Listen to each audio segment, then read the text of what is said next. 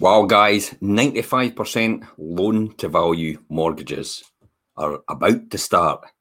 So, roll V T.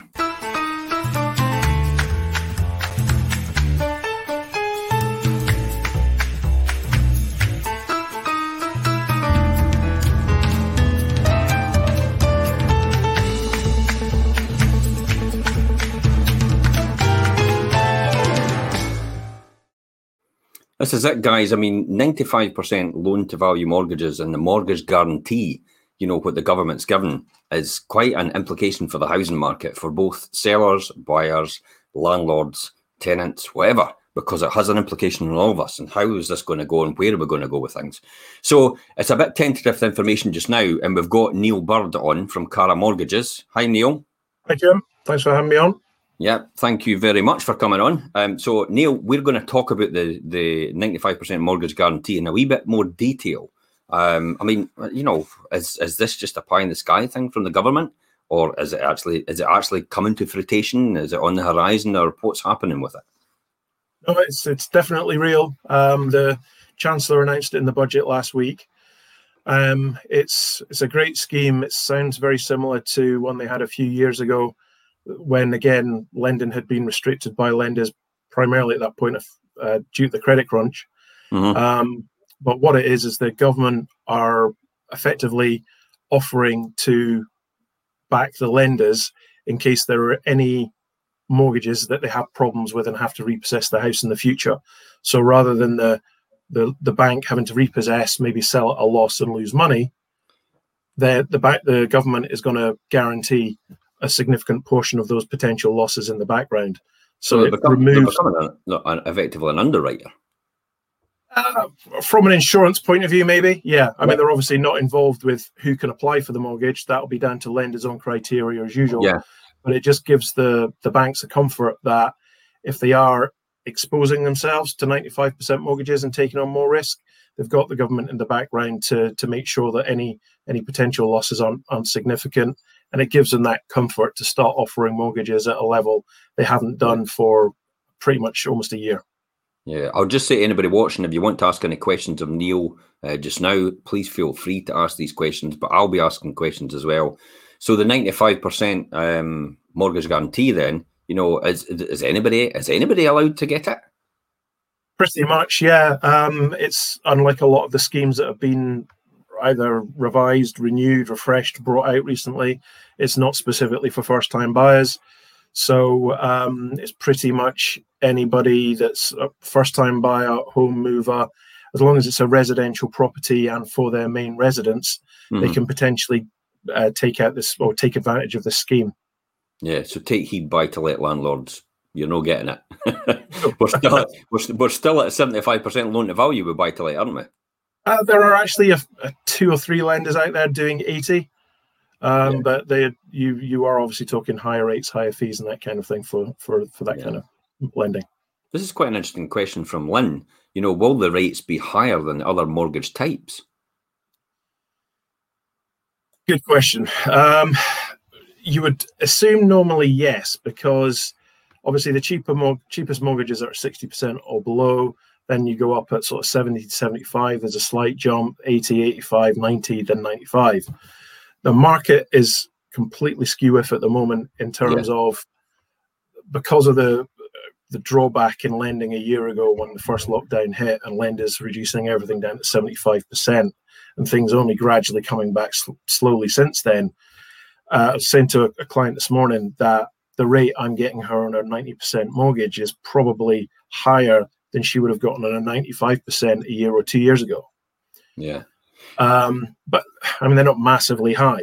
Um, mm. I mean, we're still probably talking, I think it was three, three and a half percent or thereabouts, which is what yeah. ninety-five percent mortgages were at about four years ago, maybe. Yeah. So I don't think we're not going to see a massive jump in rates, but obviously there is still higher risk involved. So, so, so what, you, what part of the underwriting does the, will the government be doing? Will they just be doing the five percent difference then? Will they be underwriting the five percent? Because when you think about it, if you can get up to ninety percent just now, then that takes you to the five percent. Then surely the government should only underwrite the five percent. Well, I think, I mean, they're not underwriting it from a point of view. They've yeah. got no involvement in the application. But what they're effectively doing is insuring the lender against any losses. And I think it's, um, I did read somewhere that the figures were on any part of the loan. Yeah, so.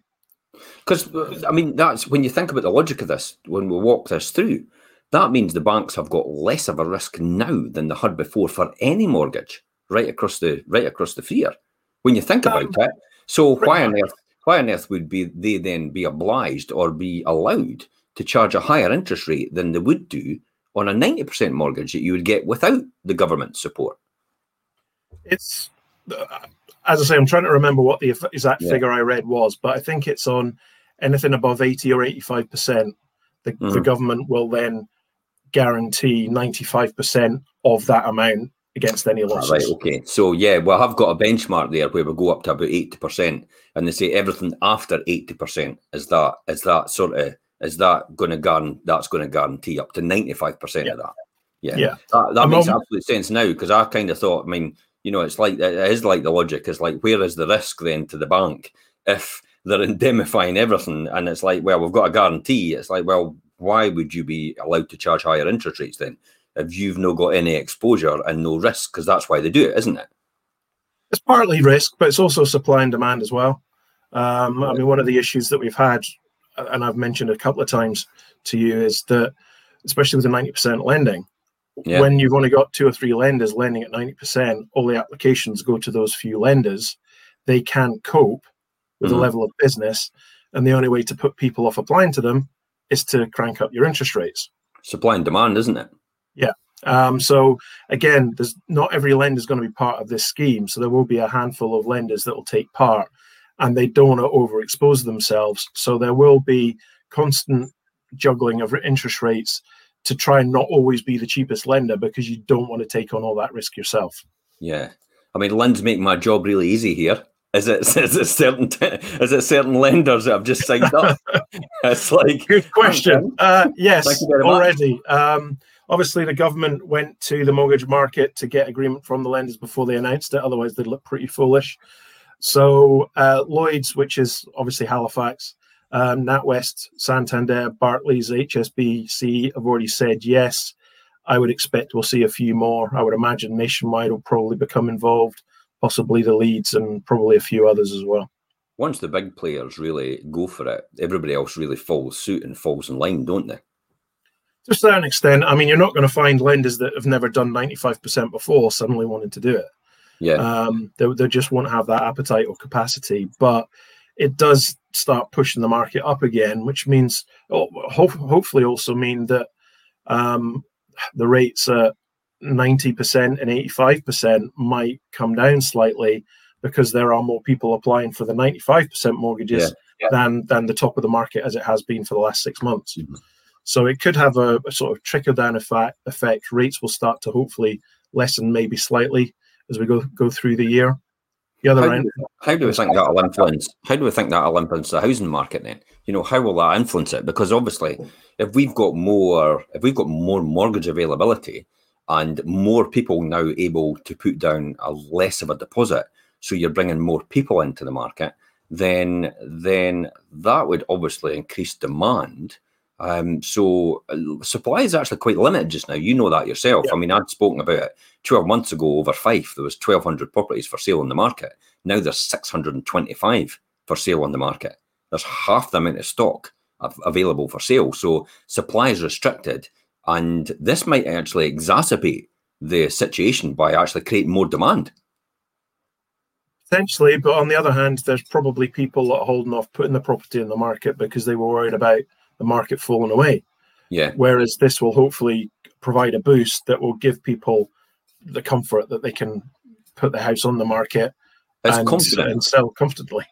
It's confidence, isn't it? Really, yeah. it's down to it's down to how people perceive the confidence. I mean, you could have you could have a weak market, but if everybody's quite confident about the situation, that's when they come forward and actually uh, people actually begin to respond to it. You could have a really strong market, but if people have lost confidence in that, that's when the market tumbles, regardless. Exactly. Yeah. Well, down to, like you say, confidence and perception. But the other thing that's probably having a factor at the moment is obviously COVID and lockdown and mm-hmm. homeschooling and things like that. Um, so once once restrictions start to ease, as the numbers get better and more and more of us get the vaccine, then people will have more time on their hands to think about putting their house on the market and not yeah. have to worry about clearing the kids out of the house while they're trying to do some homeschooling to try and get a survey done and, and or get a viewing done, uh, as you, you probably found on a few occasions. So there there are other factors involved as well that will hopefully lessen throughout the year. Yeah, it's getting back to that normality. I mean, the reality is you can't really tell your kids to stop growing up, so you do need a bigger house. So whether you, whether you like it or not, it's like, and you can't stop your baby from being delivered because it's nine months and I'm coming, whether you like it or not. Exactly, and, and all these people that are sort of their early twenties that have uh, been in lockdown with their parents for the last year. I think it's maybe about time I got out and got my own space. They've, I mean, they've been driven crazy lately, haven't they? It's like, I just want to be out of here. Definitely, yeah. yeah. So so that's them. So we could end up creating a lot more. But but the good thing is, I mean, it will give access to first-time buyers, wouldn't it? I mean, that's the essential thing here. And how will the implications be then if you if you look at that in conjunction with uh, the First Home Fund? Is that coming back? Yeah, First Home Fund's back first of April. Yeah. Um, obviously, a very different scheme. The, the thing with the, the, the guarantee scheme is that there is no government input to the purchase. So there's uh, so no you can't, do first home, you can't do First Home Fund and the guarantee scheme. No, it's, it's one or the other. It's one or the um, other. Yeah. So it's a different type of lending. There will there there's different lender c- criteria and credit scoring and underwriting processes involved with the the First Home Fund because there's a, a government loan against your property that they have to take yeah. into account. The guarantee scheme, from a, a customer's point of view, from the bank's point of view, it's pretty much just a bog standard ninety-five percent mortgage. Mm-hmm. And as long as you're fitting the lender's normal ninety-five percent criteria or whatever criteria they have in April when this comes to comes to life, then it should be a bit more straightforward. There's no other, there's no loan applications other than the mortgage that you have to take care of, no other criteria you have to fulfill, yeah. no loans registered against your property apart from the mortgage itself. So it, it should make life a lot easier. And unlike the First Home Fund, it's actually available to home movers as well, like you've said. Mm-hmm. Um, it's, it's apparently actually it's available for new build as well as um, second, well, second-hand properties. But in the new build market, I don't think it's going to have much of an effect because lenders yeah. don't really go up to ninety-five percent on, on new builds generally anyway, with on, with one or two exceptions. Yeah, I can, can I assume that the First Home Fund's never changed from when we did our first Uh, discussion about it on our YouTube channel in two thousand nineteen, in December two thousand nineteen. So that's basically the same same system. That's the same system. Uh, no difference in, in in what the what they're doing with the scheme, how it works. The only difference is in this year's budget. Unfortunately, it's it's greatly reduced. So it will probably go pretty quickly. Oh right, okay. So so they've restricted the amount of money that's available for the First Home Fund. Yeah. So if, anybody, if anybody's wanting to get access to the First Home Fund from the first of April, um, and it's up to twenty-five thousand pounds towards your first purchase as a first-time buyer in Scotland, um, they need to go on to our YouTube channel on Fife Properties YouTube and you, just look up First Home Fund and you'll see the discussion that Neil and I took. Uh, I think it was a fifteen-minute discussion about the First Home Fund itself and how it operates and uh, and the ins and outs of it. But you need to be quick with that because it'll it'll run out soon. I mean, last year it, it was supposed to go whole, the whole year, and it ran out in September. They went, I think, uh, seventy million over budget last year. Yeah, yeah. So, it's, so have, have they restricted it? What have this? Have they put a figure on it? Do you know that figure? Yeah, um, sixty million, and that's compared to an initial pot at launch of one hundred and fifty when it first yeah. came out. But I think they ended up over two hundred million. Um, mm-hmm. is what they actually spent because they were oversubscribed last year, but and it's been massively restricted. It's partly because of the First Home Fund and money that gets put into a project like that. Yeah, is a devolved issue, so it comes from the whole Barnett formula surplus budget um, scenario. Whereas this scheme, because there's no direct money being input by the government. Yeah, it, it it doesn't come under any of the, these these complications. So if I'm right, then uh, sixty million divided by twenty-five thousand means they could probably uh, afford to help two thousand four hundred people. Yeah.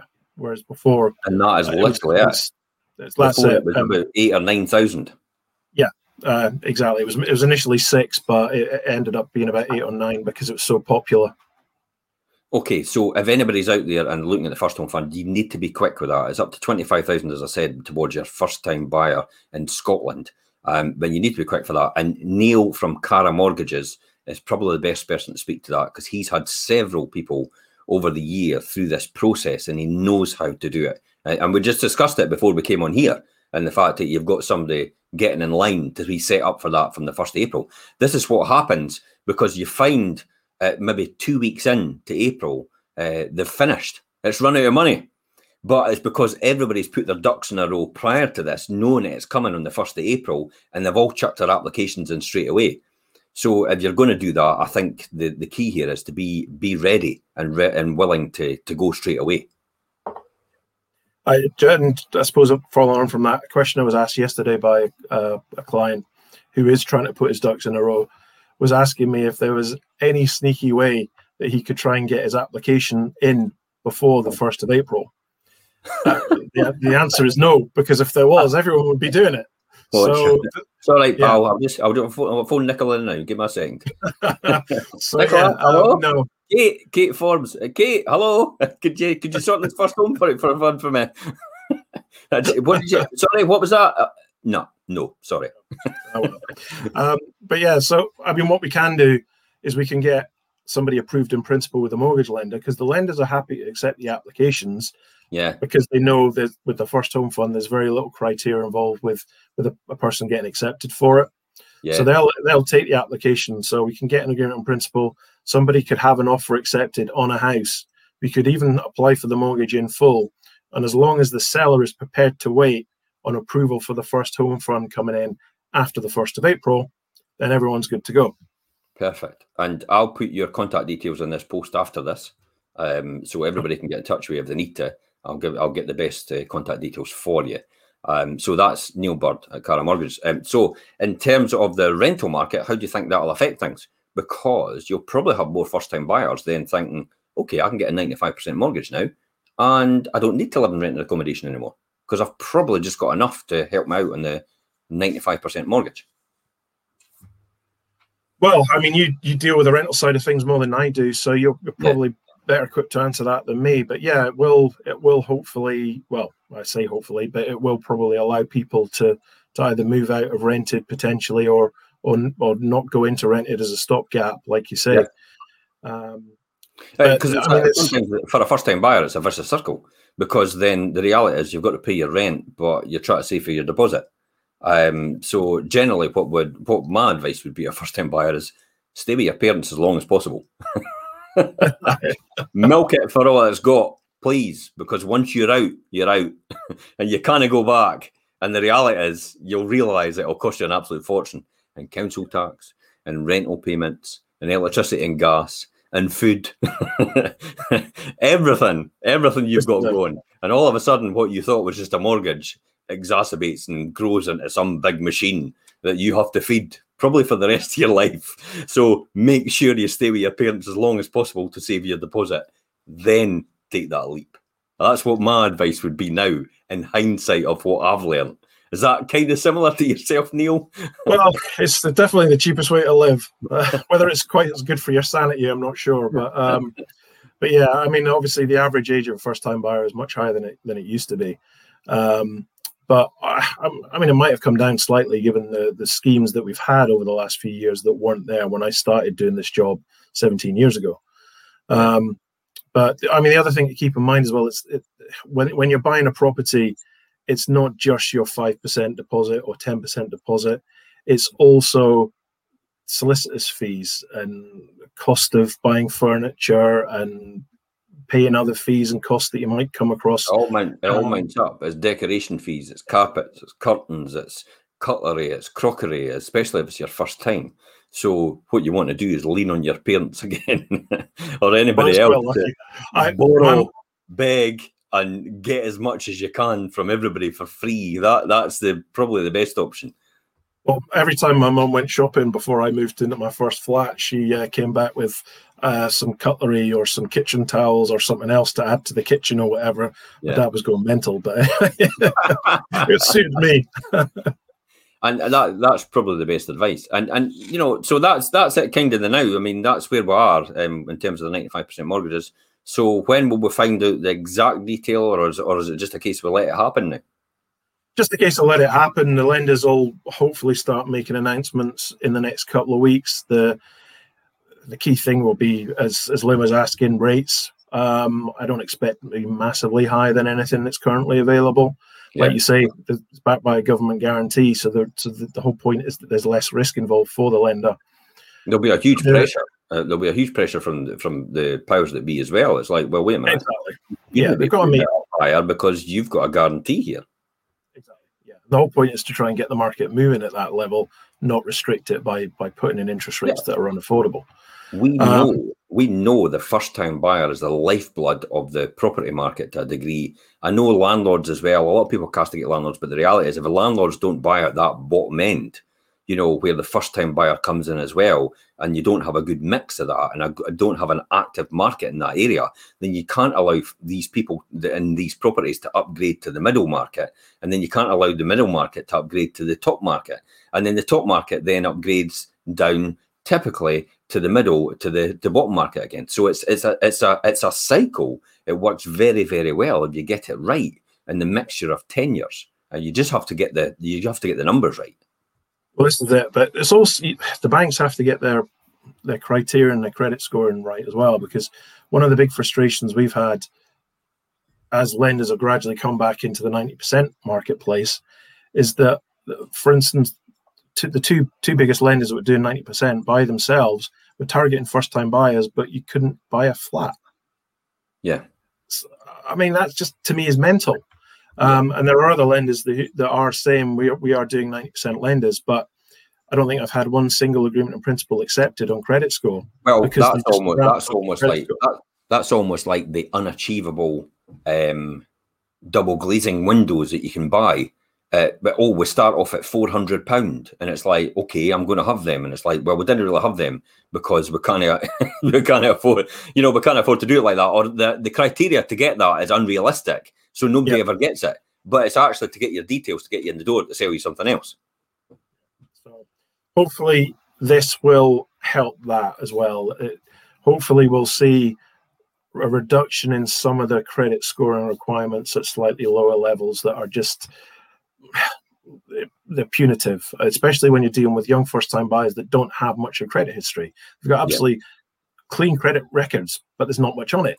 And mm-hmm. so they've not had a chance to build up the score that some of these lenders are asking people to achieve to mm-hmm. get a ninety percent mortgage.